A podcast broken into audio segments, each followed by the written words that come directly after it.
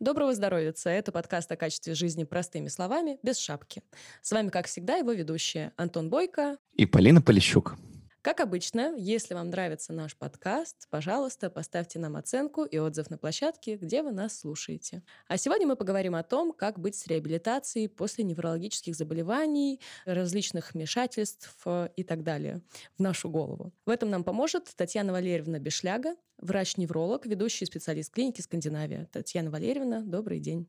Добрый день. Ну, по традиции, первый вопрос. Расскажите, как вы оказались в профессии, почему вы занимаетесь именно неврологией? Ну, профессия врача- это, э, можно сказать, хорошая традиция в нашей семье. Я врач во втором поколении. А, мама у меня тоже врач, а, врач-невролог. И, ну, я не могу сказать, что у меня никогда не стояло другого выбора передо мной.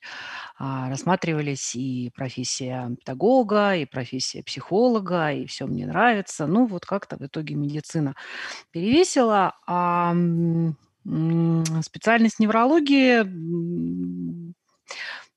тоже, в общем-то, вдруг неожиданно я поняла, что если, допустим, да, взять пример хирурга, он, а, все видит, а, ему открыто все тайны организма, а вот с неврологией все сложнее. А, есть, а, некоторый комплекс, а, разных симптомов, по которым надо, в общем, догадаться, чем же болеет пациент.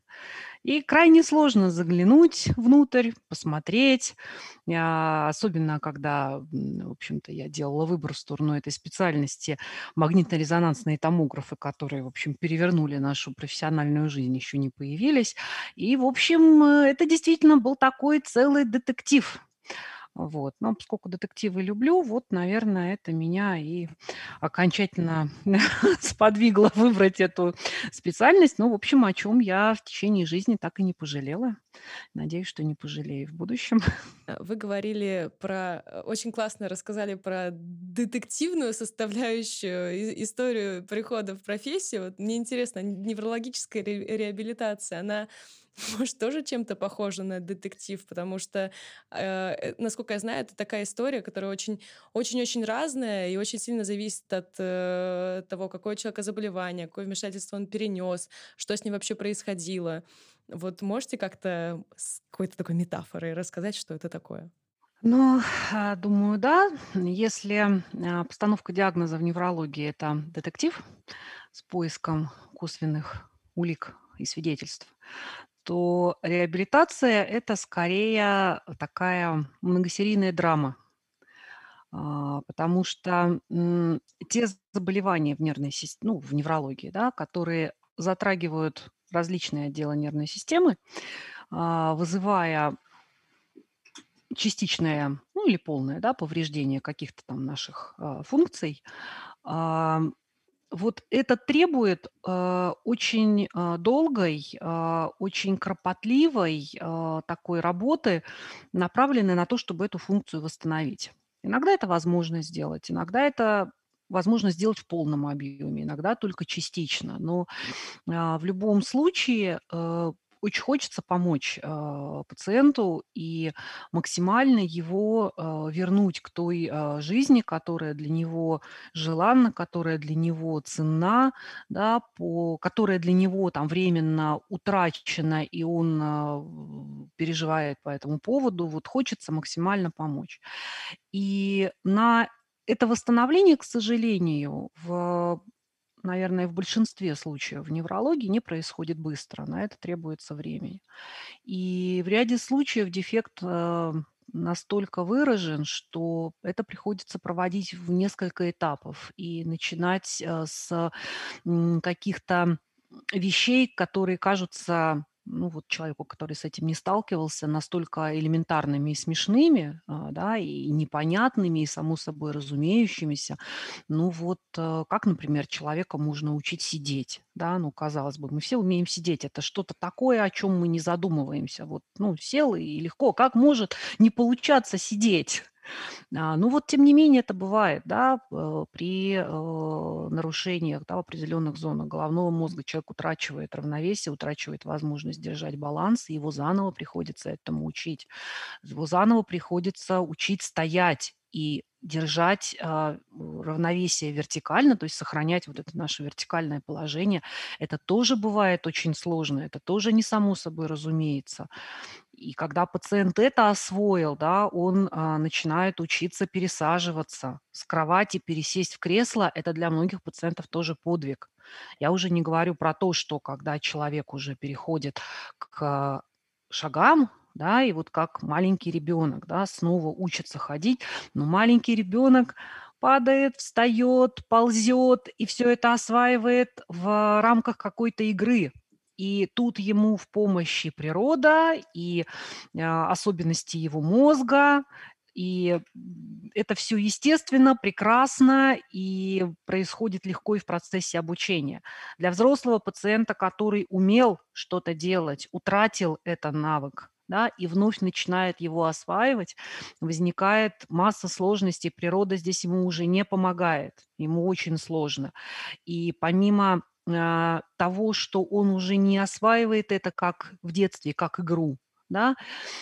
Есть еще один момент, который часто сопровождает реабилитацию, сложности в реабилитации– это психологические, психологическая травма, психологические проблемы пациента, который вдруг из состояния молодого, здорового, бодрого, активного, ну или не очень молодого, но все равно активного, не зависящего ни от кого, вдруг попадает в ситуацию, когда он не может сделать то или иное, он зависим от окружающих, он болезненно переживает свою неполноценность, а, и достаточно часто специалистам, которые занимаются реабилитацией, приходится сталкиваться еще с эмоциональными проблемами и так работать немножечко психологами, если у них в команде нету психолога, психотерапевта, и поддерживать в пациенте вот эту веру в возможность восстановления, в то, что в будущем а, все не раскрашено черно-белыми красками, и что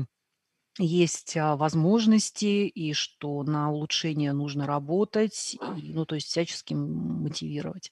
Поэтому да, это действительно многосерийная драма. А в каких случаях нужна реабилитация тогда? Вот можете перечислить по прям по пунктам? Реабилитация нужна при всех заболеваниях, которые сопровождаются утратой какой-то из функций, да. А, в основном это касается повреждений, да, соответственно, головного или спинного мозга. А, ну, понятно, что это тяжелые травмы черепно-мозговые, это травмы позвоночника, это перенесенные инсульты. А, чуть реже бывают инфекционные поражения головного мозга, да, там, ну, вот, э, когда зоны определенные мозга погибают или начинают работать неправильно. Это группы демиелинизирующих, да, аутоиммунных повреждений нервной системы, то есть когда наш организм по не вполне понятной причине начинает вырабатывать а, антитела, которые повреждают а, структуру нервов, да, и развиваются, да, те или иные нарушения. Это рассеянный склероз имеется в виду? Да, да, да. Рассеянный склероз и родственные ему, да, заболевания, близкие к нему. Да, все верно, это он. И есть группа заболеваний периферической нервной системы, то есть это вот все наши нервы, которые от э, спинного мозга растут по ходу там наших рук, ног, и, собственно, благодаря чему мы осуществляем да, движение, чувствительность да, обеспечивается. А, в этом случае тоже, если были какие-то травмы, если были какие-то заболевания, которые повреждают вот эти периферические нервы, тоже требуется реабилитация. Немножечко другой механизм работы с этими нарушениями, но вот тем, тем, тем, тем не менее любая утраченная функция, а, ну, не могу сказать, что всегда может и может быть восстановлена до исходного уровня, но мы должны предпринимать определенные попытки для того, чтобы эту проблему свести к минимуму. То есть чтобы пациент, пациента постараться максимально вернуть в исходное его состояние. А можете вот поподробнее рассказать про механизмы? То есть я мое чисто обывательское представление состоит из того, что есть нервная система, есть центральная головной спинной мозг, есть периферическая, то, что по всему телу, да, расходится. Ну, соответственно, нормальная ситуация, когда, а, скажем, а, импульсы, да, там передаются по этой системе бесшовно, без проблем. В смысле, все между собой взаимодействует так, как задумано природой, вот, а, и в смысле связи между элементами, и в смысле движения этих самых импульсов внутри да, элементов, там, внутри мозга, например. И получается, что а, в чем как бы основная задача реабилитации? В том, чтобы, а, не знаю, реактивировать какую-то часть мозга или наоборот а, позволить нервным импульсам, да, обойти ее и как бы простроить новую связь. Вот можете про это рассказать? То есть, условно, какие там основные механизмы есть, и мы из этого, наверное, поймем, что реабилитация итогов с человеком делает. Да, Антон, хороший вопрос, спасибо. Смотрите, если мы вот попробуем так вот, да, схематично представить, как вообще эта система работает, да, значит, есть щелчок выключателя, команда, дальше побежал, побежал, побежал импульс, ну, грубо говоря, по проводу, да, и на конце какой-то исполнитель не знаю, давайте мы ее представим как загоревшаяся лампочка или как э, какой-то э, робот, который куда-то там, да, пошел, что-то стало, что-то стало происходить, да, то есть команда дошла до исполнителя. А при ну, если взять вот так вот и грубо, да, объединить все вот э, неврологические заболевания вместе, то можно сказать, что есть э, в той или иной степени нарушение вот этого пути между командой и исполнителем. Либо ближе к командиру, либо ближе к исполнителю, но вот где-то возникает повреждение. И дальше в процессе реабилитации мы пытаемся восстановить это проведение, это касается в основном заболеваний э, периферической нервной системы, когда пострадали нервы, да, то есть ну, наиболее близкие по аналогии к вот этим да, проводам. При заболеваниях центральной нервной системы иногда ну, вот особенно при инсультах, предположим, да, мы не можем оживить ту зону, которая погибла, да, вот ничто в нашем мире не может сделать из мертвой ткани вновь живую, но а, есть а, возможность попытаться переобучить, то есть включить резервные клетки, которые не задействованы в работе там, да, на данный момент, и переобучить их, да, и с помощью них выстроить новые как бы нейронные пути, которые э, в обход вот этого поврежденного участка будут выполнять функцию.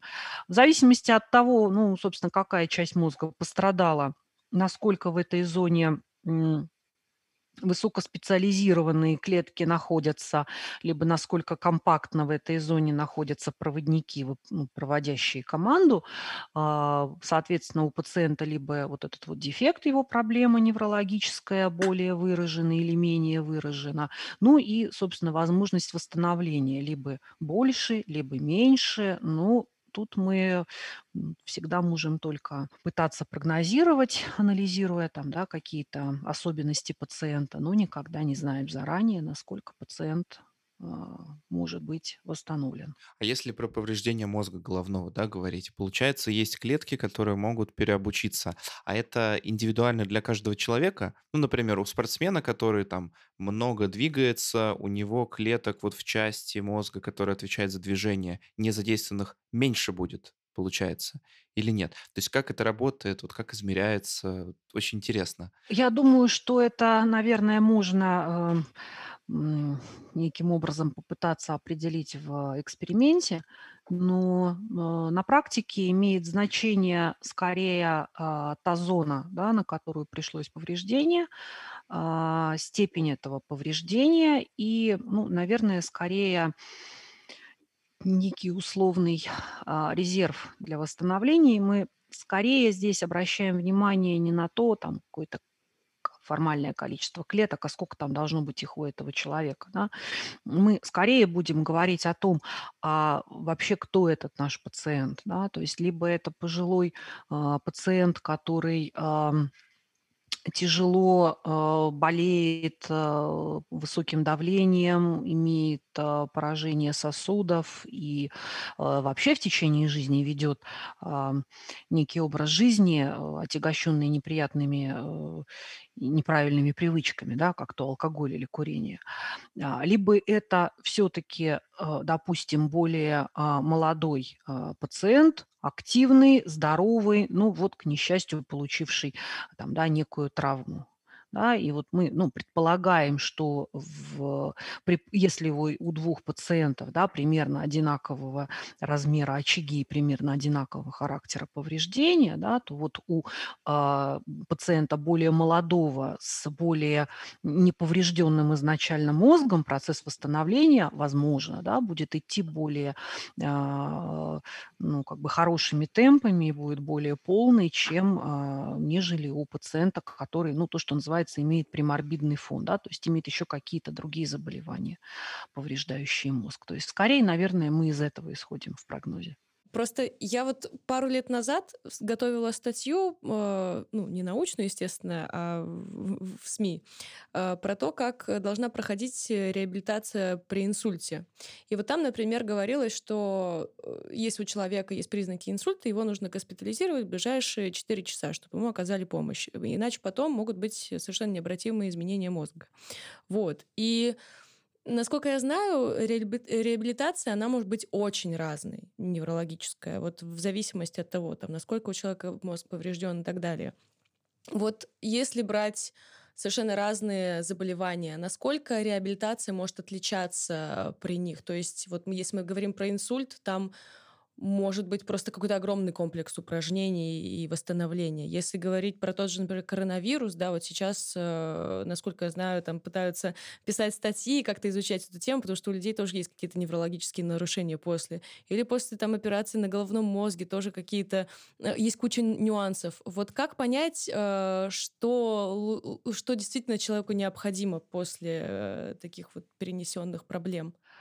Ну, про коронавирус, конечно, сейчас говорить, а, наверное, преждевременно, да, потому что, ну, вообще, в принципе, этой проблеме всего год как. И та информация, которая сейчас накоплена, она говорит, что да, после перенесенного ковида если не в процессе заболевания не развиваются специфические неврологические осложнения, да, а просто человек перенес ковид как инфекцию, да, которая вызывала там температуру, интоксикацию, нарушение там обоняния, головную боль, то есть если это не приводило к более серьезным повреждениям нервной системы, а вот на таком уровне, то то, что мы имеем часто у многих пациентов какие-то ухудшения памяти, головные боли, э, снижение переносимости физических и умственных нагрузок, да, которая сохраняется в какое-то время после заболевания, и мы это называем, вот, скорее это как астенический синдром, да, астеническое расстройство.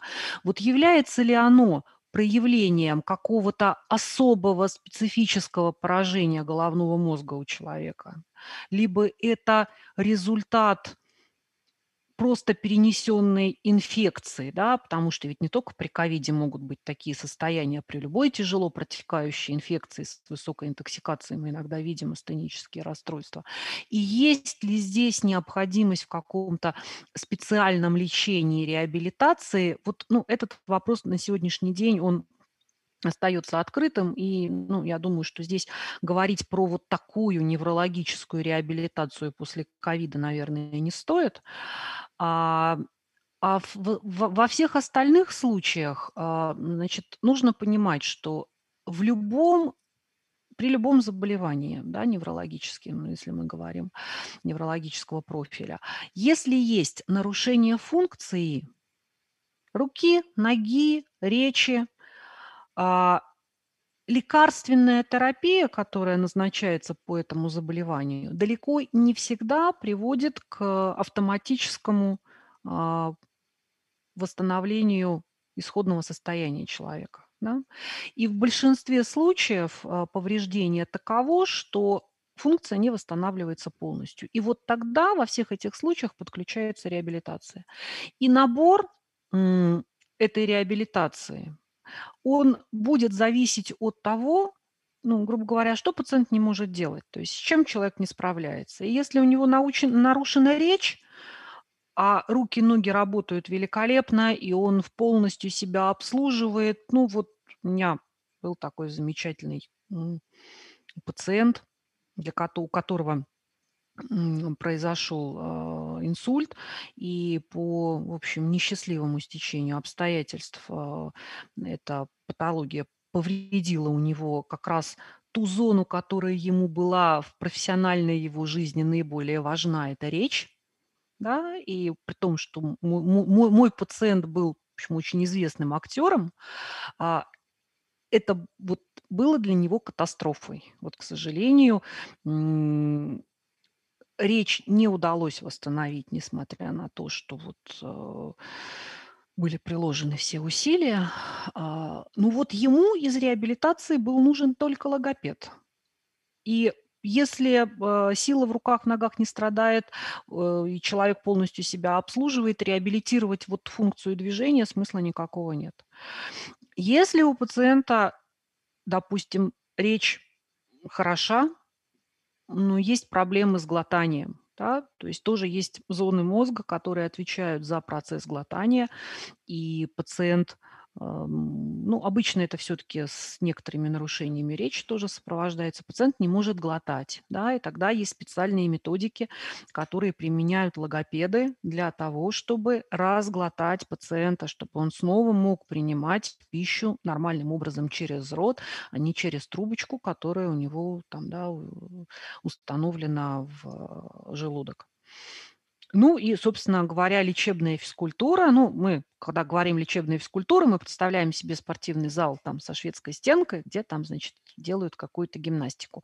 Для пациентов, которые перенесли инсульт, это не совсем так. И для них лечебная физкультура начинается для многих, да, кто у кого двигательная функция значительно пострадала, для них лечебная физкультура начинается просто с присаживания в постели. Да. Как я уже говорила, для многих пациентов это героический поступок просто сесть. Потом научиться вставать, пересаживаться в кресло, иметь возможность долгое время пребывать в положении сидя, после этого вставать и вспоминать, как правильно держать вот это вертикальное положение, и после этого начинать ходить. Не все, конечно, пациенты, слава богу, не все пациенты, которые переносят острое нарушение да, мозгового кровообращения, не все проходят такой длительный и тяжелый путь. И бывает, что у пациента затрагивается функция ну, так называемая мелкая моторика руки, да, то есть вот мелкие движения, которые связаны с пуговицами, которые связаны с м, не знаю, отсчитать сдачу монетками в магазине, а, почистить зубы, расчесать э, волосы, а, приготовить что-то, да, вот все, что мелкое, рука выполняет плохо. Для него лечебной физкультурой будет, например, да, складывание каких-то фигур из конструктора Лего. Замечательный вариант такой тренировки. Вот у меня пациенты очень любят, особенно у кого есть внуки. Вот внуки наконец получают э, в виде дедушки или бабушки партнера для игры в лего.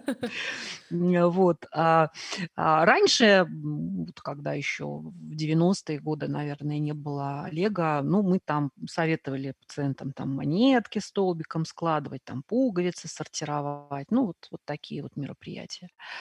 А, если в результате повреждения мозга, да, там есть еще один нюанс.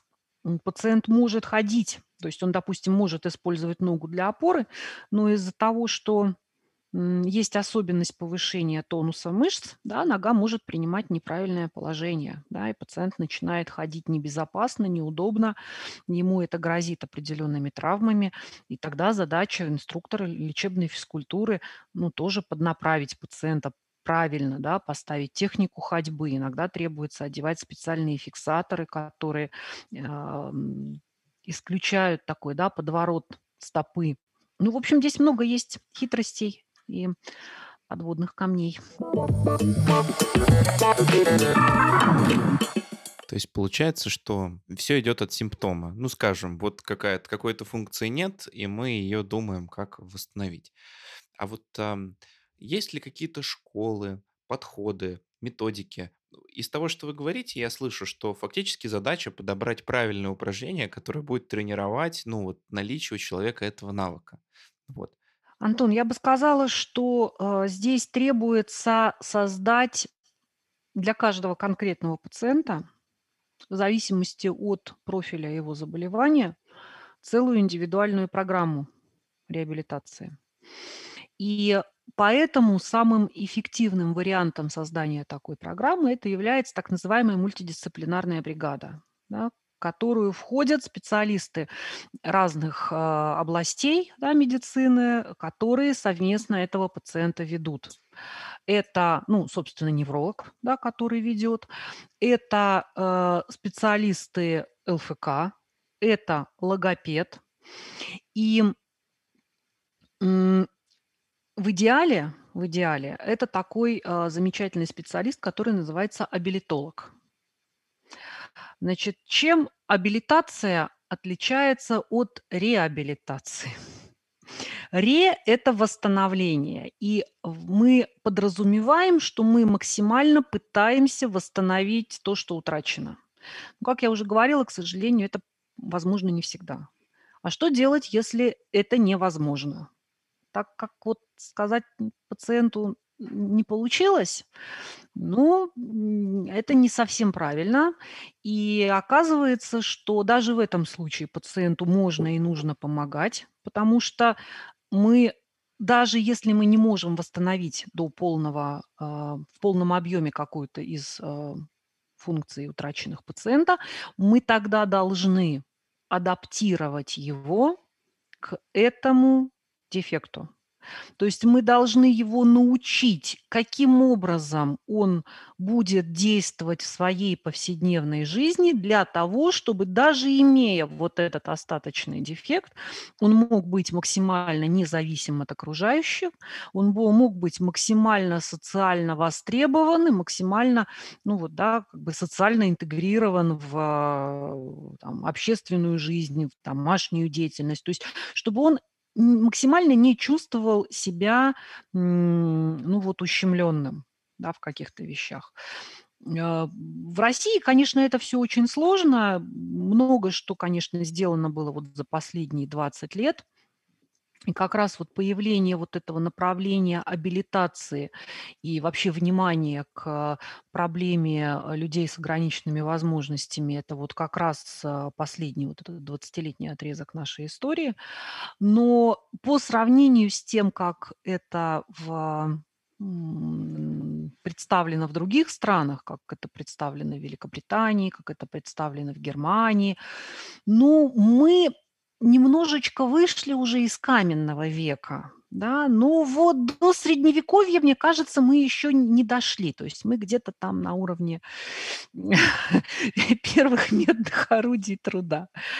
А, ну, я понимаю, что, конечно, это связано во многом с тем, что в этом есть медицинская составляющая, есть социальная составляющая, да, и, конечно, у государства нет возможности, наверное, пока еще очень щедро, да, финансировать вот эти социальные программы, э, потому что если мы, допустим, возьмем, а, посмотрим какой-нибудь из а, фильмов допустим, не знаю, США, вы посвященный вот э, кому-то из героев, у кого есть а, а, ограничения физических возможностей, кто там перенес а, травму или удаление опухоли, там, да, еще что-то.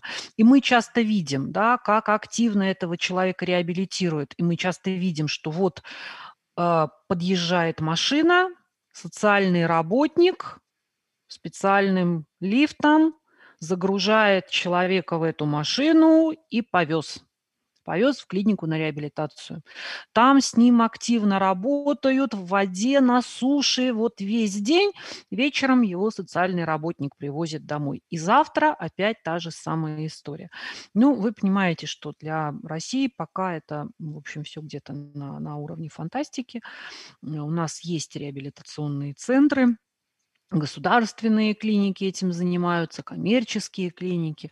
Но для того, чтобы пациент попал в эту программу, он должен иметь возможность до клиники добраться. Он должен быть в достаточной степени мобилен, чтобы его туда привезли. И в этом проблема вот, да, сейчас вот реабилитации немножко заключается в том, что пациент выписывается из стационара после того, как его там на начальном этапе пролечили, а дальше ему должна быть начата реабилитация, начато реабилитационное лечение. Но где ее проводить, непонятно. На дом эти специалисты не смогут прийти, потому что, ну, в поликлинике они представлены достаточно слабо, и даже в реабилитационных центрах лечение происходит только там. Мобильность пациентов плохая, отделений реабилитационного лечения, которые ну, в стационарах активно открывались, ну, насколько я помню, лет 10 назад. Ну, как-то этот проект, по-моему, на сегодняшний день несколько застыл в своем развитии. Ну и вот как-то немножко эти пациенты остались, а, к сожалению, без присмотра. Я правильно понимаю, что для того, чтобы это было более доступно и более качественно, в том числе э, во многих местах, ну, ну, нужно участие государства. То есть тут невозможно вы, выплатить там отдельным коммерческим клиникам тем же или отдельным больницам за счет там госбюджета. То есть это должно быть какое-то целевое финансирование. Видимо, так. Да, конечно. Мгм. А вот еще такой момент. Вы как раз говорили про каменный век и средневековье, и, возможно, впереди будет эпоха Возрождения когда-нибудь. Вот я, во-первых, хотела уточнить, э, мой, мой первый вопрос скорее будет про то, как реабилитация вообще в мире изменилась за последние лет 10-15? То есть появились ли какие-то подходы э, для восстановления вот этих неврологических функций за последние несколько лет? Или все-таки не так все быстро меняется, как хотелось бы? Привет, это Саша, научный редактор подкаста «Без шапки». Дальше ведущие наши гости будут обсуждать процедуры, в отношении которых нет четких научных доказательств. Например, иглорефлексотерапия, магнитная стимуляция или использование виртуальной реальности в реабилитации. Никто не утверждает, что это должно помогать. Процедуры просто упоминаются, поэтому мы оставили их в подкасте. Но вы должны понимать, что иногда такое лечение предлагают не потому, что оно работает, а потому что оно стоит денег. Мы оставили все ссылки на исследования в описании к этому выпуску. А, ну, а, смотрите, принципиальный, принципиальный подход, да, вот насколько я знаю, а, принцип остается один и тот же, да, то есть мы должны натренировать. И все это идет через натренировывание.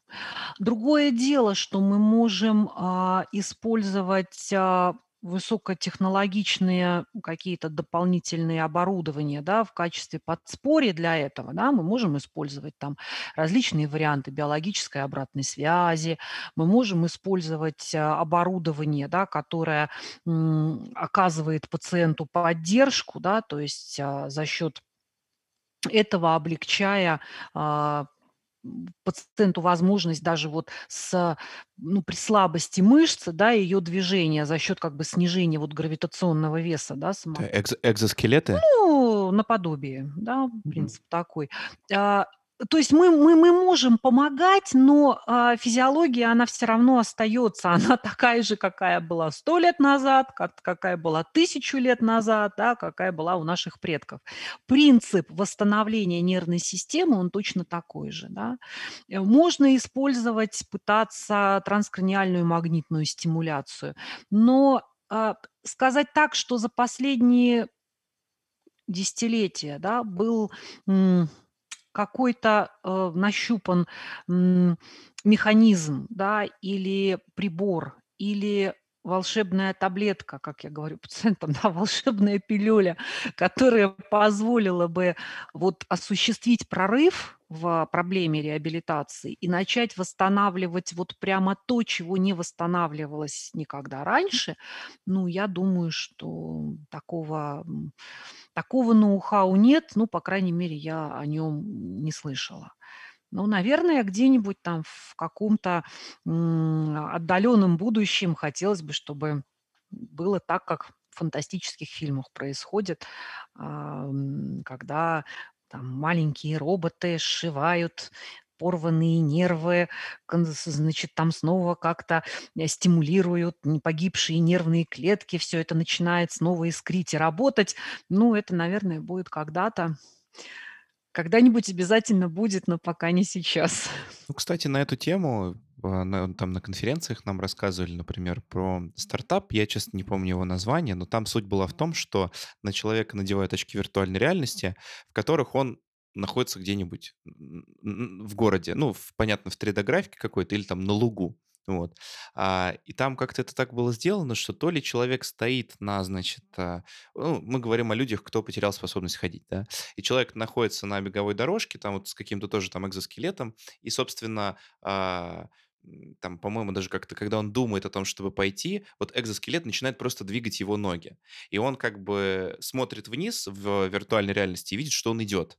И за счет этого у людей действительно вот начинает связь простреливать, и они начинают эти функции вот возвращать. Но по большому счету это ровно тот же механизм, о котором вы говорите. Ну, то есть... Механизм биологической обратной связи. Угу. А можете раскрыть, кстати, что такое биологическая обратная связь? Вот э, интересно очень. Потому что я пытаюсь себе представить, но сложно получается. Um сложно объяснить. Ну, я попробую. Ну, а, обычно у нас есть понимание, да, что мы, да, вот, вот мы видим, да, что-то и кон- контролируем, допустим, да, зрением а, там, да, какое-то движение. И идет э, содружественная работа зрения, идет э, как бы восприятие от движущихся мышц, да, как бы и контроль зрения э, результат. А если вот эта цепочка распадается, да, какой-то из сегментов выпадает, да, то мы имеем вот эту неполную картину.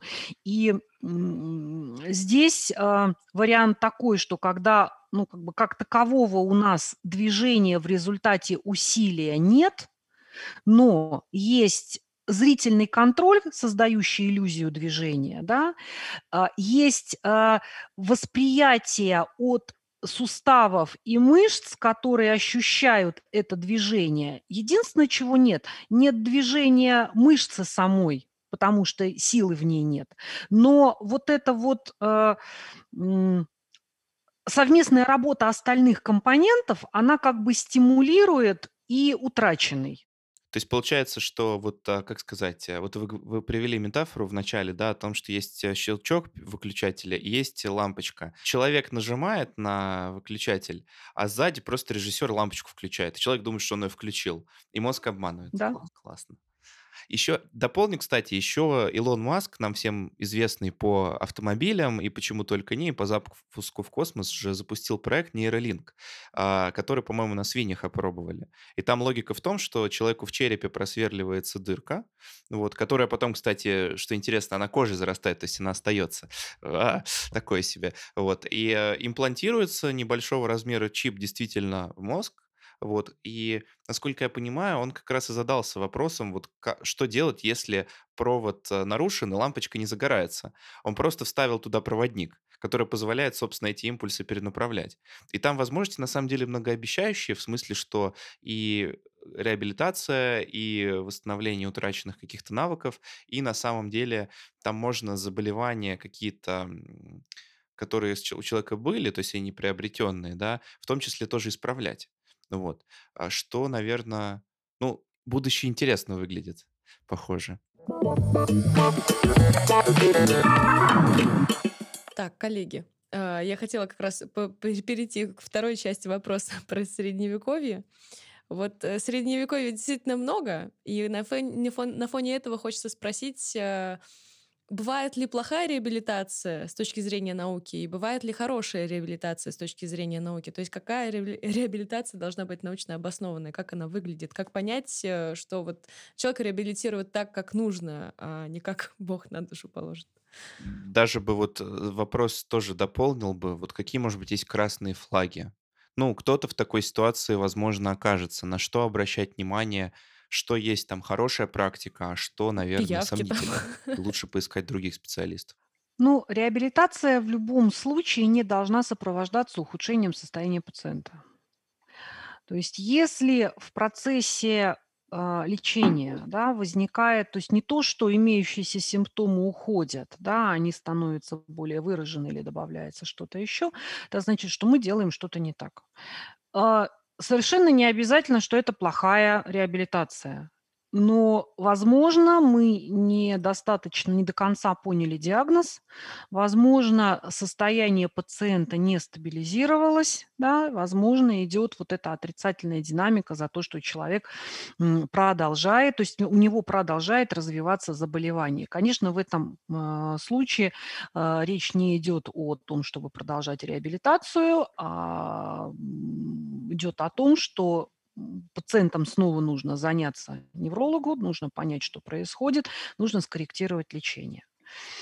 А, второй момент, чего, э, ну, обычно, то есть мы так все больше, конечно, говорим сейчас про а, мозговые да, катастрофы, ну, есть ведь реабилитация, которая касается э, заболеваний периферической нервной системы. Это различные, там, в том числе и а, патология позвоночников с э, развитием радикулитов, да, радикулопатии. Это повреждение периферических нервов. Да. Вот тут а, скорее вопрос к пациентам. Да. Я неоднократно от своих пациентов слышу а, такое мнение, надо разрабатывать, надо разрабатывать через боль. Да? Вот это вот разрабатывать через боль, оно, конечно, бывает иногда в отдельных узких местах. И тогда доктор, который занимается реабилитацией, там говорит, что вот вам надо делать вот это вот потихонечку, чуть-чуть, там, да, превозмогая там некоторые болевые ощущения, которые возникают. Но это вот узкие моменты, отдельные, единичные, о которых всегда доктор предупредит. А, но в целом, да, никакая лечебная физкультура, да, никакое вот реабилитационное восстановительное лечение не должно сопровождаться выраженными болевыми ощущениями. То есть пациент не должен испытывать а, при этом ну, какую-то такую значимую боль, потому что боль для нас– это сигнал повреждения. Если мы а, делаем какое-то упражнение, гимнастику, чувствуем боль, значит, нам организм сигнализирует, что это упражнение небезопасно, да, и если пренебрегать вот этим вот сигналом, мы, скорее всего, травмируем, да, ту или иную область, мышцу, сустав, и получим ухудшение состояния, и получим обострение. Поэтому вот с этим вот через боль разрабатывать очень популярным, а вот с этим вот надо вот быть очень осторожным. В остальном, ну, я повторюсь, что мы оцениваем а, реабилитацию по результату. Да, то есть мы ставим для себя некую цель, говоря, что вот мы, допустим, через месяц занятия вот в таком-то таком объеме ожидаем, что с пациентом произойдет вот это и вот это. То есть он сможет делать вот первое, второе, третье.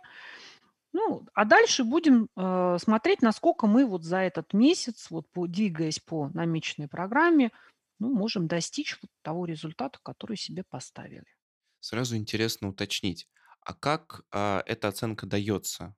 Ну, то есть это клиническая практика врача, это множество там подтверждений там успеха аналогичных упражнений. То есть из чего при прогнозе результата, наверное, врач исходит, как правило?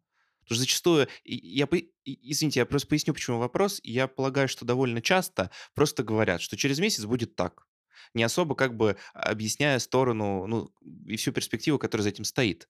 Поэтому, в общем, это просто слушателям может быть полезно, если окажется ситуация, что когда доктор так говорит. Почему так? Ну, а, если говорить вот, опять же, да, по-хорошему, как должно быть, а, такой план и такое решение– это некое коллегиальное решение. Да? То есть это совместное решение нескольких специалистов, которые вместе ведут пациента. И исходя конечно, из своих знаний и своего опыта в работе с пациентами, ну, похожими, да, прогнозируют такой вот и, и, или какой-то другой результат.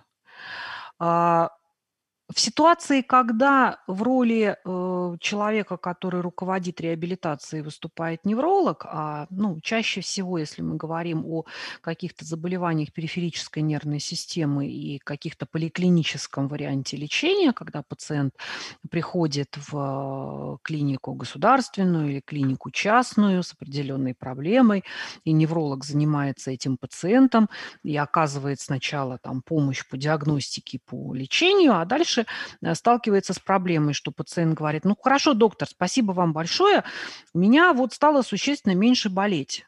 Да, я вот там могу уже ровно сидеть, ровно стоять и даже немножечко мыть полы иногда. Но э, вот все равно я там прихрамываю, потому что у меня стопа слабая, вот она немножечко шлепает, когда я хожу. Ну и вот тут вот меня еще немножечко там перекашивает на сторону, вот больновато немножко. А что дальше-то делать? Мы понимаем, что да, таблетками-то уже, в общем, мы, конечно, можем кормить пациента бесконечно, только это бессмысленно, потому что, ну, как бы все лекарственные препараты, они имеют ну, как лечебные, так и побочные действия. И в какой-то момент вот эта вот вероятность побочных эффектов, она уже начинает перевешивать ту пользу, которую пациент получает от э, тех же самых лекарств. Да и, собственно говоря, эффект их не безграничен. То есть вот что они могут сделать? Они могут сделать за тот курс, который мы назначили. И вот тут вот уже мы начинаем при, при, привлекать реабилитационные методики, мы начинаем при, привлекать ну, методики, которые условно там, да, относятся к реабилитации. Это варианты физиотерапевтического лечения, иглорефлексотерапии для того, чтобы решить уже вот эти вот узкие проблемы пациента. И в этом случае, да, то есть в этом случае как раз в роли человека, который руководит реабилитационным процессом, по сути, выступает лечащий врач, да, это невролог, и он уже, исходя из своего опыта, своего там, да, хорошем, слове, в хорошем смысле слова бэкграунда, а, уже э, строит какие-то прогнозы. Другое дело, что пациент тоже должен понимать, что а, доктор, даже самый опытный доктор, это не Господь Бог, и он не имеет семь пядей во лбу и глаз рентген. Да, и сказать, а, что вот даю вам голову на отсечение как говорится, зуб даем, что через месяц вы а, обо всем забудете, встанете и побежите, ну, это тоже не совсем правильно. То есть мы говорим о том, что мы ожидаем потому что, но Дальше мы смотрим, оправдывается наш прогноз или не оправдывается. То есть, ну, прогноз может отклоняться как в лучшую, так и в худшую сторону, к сожалению. Это медицина, в медицине все возможно. Ну да, получается, что, ну, как бы профессия такая уникальная в этом смысле, что а, приходится... Каждый случай индивидуальный, потому что каждый мозг индивидуален, да, э, и влияет куча факторов, которые просто невозможно в какой-то математической модели писать. Мы как бы все, весь механизм работы нашей нервной системы, ну, наука еще не там, чтобы на 100%, да, это понимать.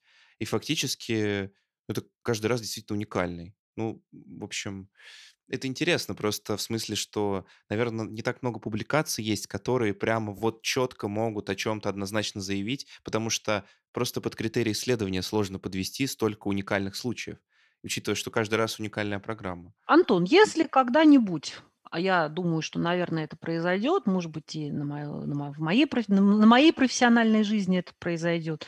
Если нет, то, значит, в следующем поколении докторов. И вот если а, придут нейросети, да, которые смогут а, вот э, массово да, загружать и анализировать а, случаи таких пациентов, да, вот тогда, конечно, прогноз он станет более м, таким, да, достоверным и более доступным и более независящим от э, конкретного от конкретной персоналии врача, потому что, ну, сейчас у нас что получается, что вот доктор, он всю жизнь работает, и он накапливает некий профессиональный опыт. Да, и вот он его копил, копил, копил, копил, копил, а потом раз ушел на пенсию – Вместе со своим Ну, опытом. с- со своей нейросетью, по сути. Да. Да, и вместе со своей нейросетью. Все. И это ушло в никуда. И эта нейросеть, к сожалению, вместе с доктором уйдет Господу Богу. И следующий доктор будет копить свою нейросеть. А вот если нейросеть не будет погибать вместе с доктором, который заканчивает свою профессиональную жизнь, вот это будет здорово. Но это тоже будущее. Ну да, это вопрос сбора данных. Ну, вообще, у меня просто есть такой прозаический вопрос. Э, в принципе, он всегда есть, когда речь идет о каких-то вещах, которые нужны очень многим людям, но не всегда доступны. Вот хочется понять, почему неврологическая реабилитация, вот, ну, после неврологических вмешательств, заболеваний и так далее, э, она недешева. То есть я понимаю, что часто это просто труд специалистов, физически во многом труд, э, когда смотришь на людей, у которых, например, утрачены там двигательные функции, да, их нужно восстанавливать, и вот человек проводит в реабилитационном центре с, ну, можно сказать, с тренером, я бы так сказала, да, э, какие-то там 10, может, часов провести, 6, 7, э, и ты понимаешь, что это стоимость человеческого труда. Или, может быть, еще какие-то факторы есть, почему это так недоступно бывает? Ну, это связано с тем, что, э, да, как я уже сказала, э, это командная работа, да, то есть, по сути, вокруг одного пациента в тот период, пока он проходит реабилитацию, вращается э, несколько специалистов.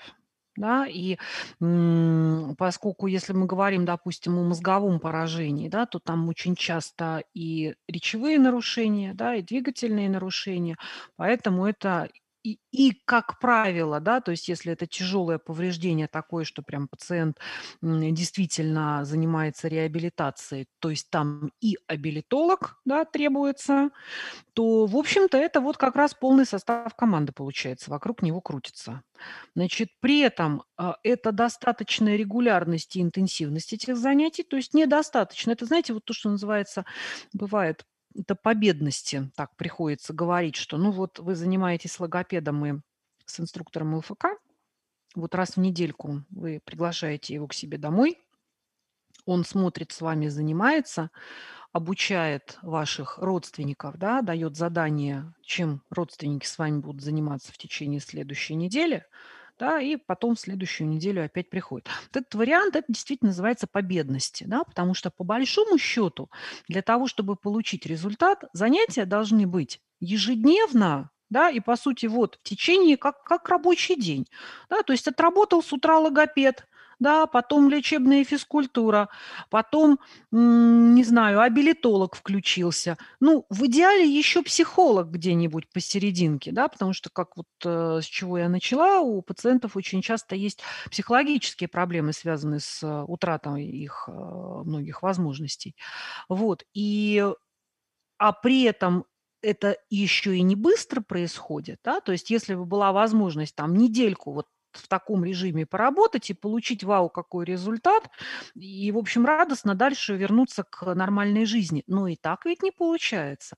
То есть восстановление через переобучение, оно не быстрое, да, и даже здоровый мозг новые какие-то навыки осваивает не очень быстро, а здесь мозг больной, да, и функционально пострадавший, поэтому это все еще вдвойне медленно происходит.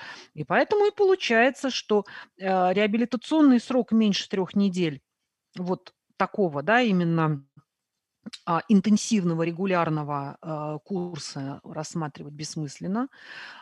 Поэтому э, эта ситуация, когда все должно крутиться вокруг пациента, а пациента туда-сюда возить э, в нашей реальности проблематично. Поэтому это нахождение пациента в клинике, и, соответственно, сюда добавляются расходы на что? На э, покормить, на, на перестелить, да, значит, э, лекарства принести, медсестра присмотреть, да, то есть вот это вот еще такое, да, немножко гостинично проживательно-уходовый да, компонент. Ну вот отсюда и вырастает э, цена вопроса. А правильно ли я понимаю, что когда реабилитацию заканчиваешь раньше времени, ну, когда еще победный, победный конец не близко, но есть какой-то прогресс, то у человека может быть откат, э, и он может вернуться к тому состоянию, в котором он приехал, например, в клинику, или нет все-таки? А, нет, ну, отката там не не бывает. А, просто если мы рас вот возвращаемся, допустим, к, ситуации у НМК, да, инсульта, значит, а, от момента когда, ну, собственно, инсульт состоялся, да, он сформировался, дальше ничего уже дополнительно плохого с пациентом не происходит, все плохое уже произошло. А, дальше мы как бы начинаем отсчитывать процесс, э, время восстановления, да. И вот в течение первого полугода, да, оно происходит наиболее активно, да. То есть все, чего мы можем активно достичь в плане возврата пациента в какое-то более благоприятное состояние, это вот первые полгода. Дальше году это все уже начинает немножко замедляться. И дальше уже через год после перенесенного инсульта, ну, скажем, да, где-то там в каких-то а, а, рекомендациях, публикациях там говорится, что еще там за, на следующий там полгода, год что-то какими-то мелкими, значит, шажочками может улучшаться. Но с точки зрения клинической практики, да, вот я могу сказать, что год да, то есть год после перенесенного инсульта– это то, когда мы можем бороться активно с пациентом за восстановление функции. И самые золотые– это первые полгода. Поэтому если мы это время теряем, мы теряем надежду на то, чтобы что-то сделать для пациента. Да, мы не говорим про то, что мы обязуемся его восстановить во что бы это не стал на 100%. К сожалению, это не всегда возможно. Но попытаться сделать хоть что-то из того, что возможно по максимуму, да, это вот как раз то золотое время, которое есть. Круто. Спасибо большое. Я сейчас попробую подвести итог, а вы скажите, ну вот, э, упускаю ли я что-то важное? Постараюсь там в минуту уложиться. Итого, мы узнали сегодня, что неврологическая реабилитация– это комплекс мер, направленных на восстановление утраченных функций нервной системы. Как то проводимость, ну, в смысле чувствовать там прикосновение, боль и так далее. Как то речь, движение, двиг, движение, наверное, это основное. И какие-то, может быть, рефлексы, ну, вот все, что связано вот с этим, да, с движением мышц. Вот. Соответственно, нужна она вот э, во всех этих случаях. В принципе, это получается такая очень индивидуальная а, сфера медицинской помощи, где нет какого-то единого подхода. А, каждый раз оценивается как а, уровень, общий уровень здоровья пациента, его повреждения, а, функции, которые там были, были этим затронуты. И под это подбирается, как правило, уникальный комплекс упражнений, которые помогают фактически восстановить цепочки ну, вот этих импульсов да, в нервной системе а, от а, импульса к действию да, какому-то, к обратной связи. Вот. И задача, по сути, реабилитолога эту самую обратную связь восстановить. Вот. А при этом важный момент, что красные флажки, наверное, при вступлении на курс реабилитации в том, что состояние не должно ухудшиться, это требует пересмотра курса, и точная реабилитация не должна проходить через боль, если это не указано явным образом вашим доктором. Про разработку через боль э, лучше, в принципе, забыть.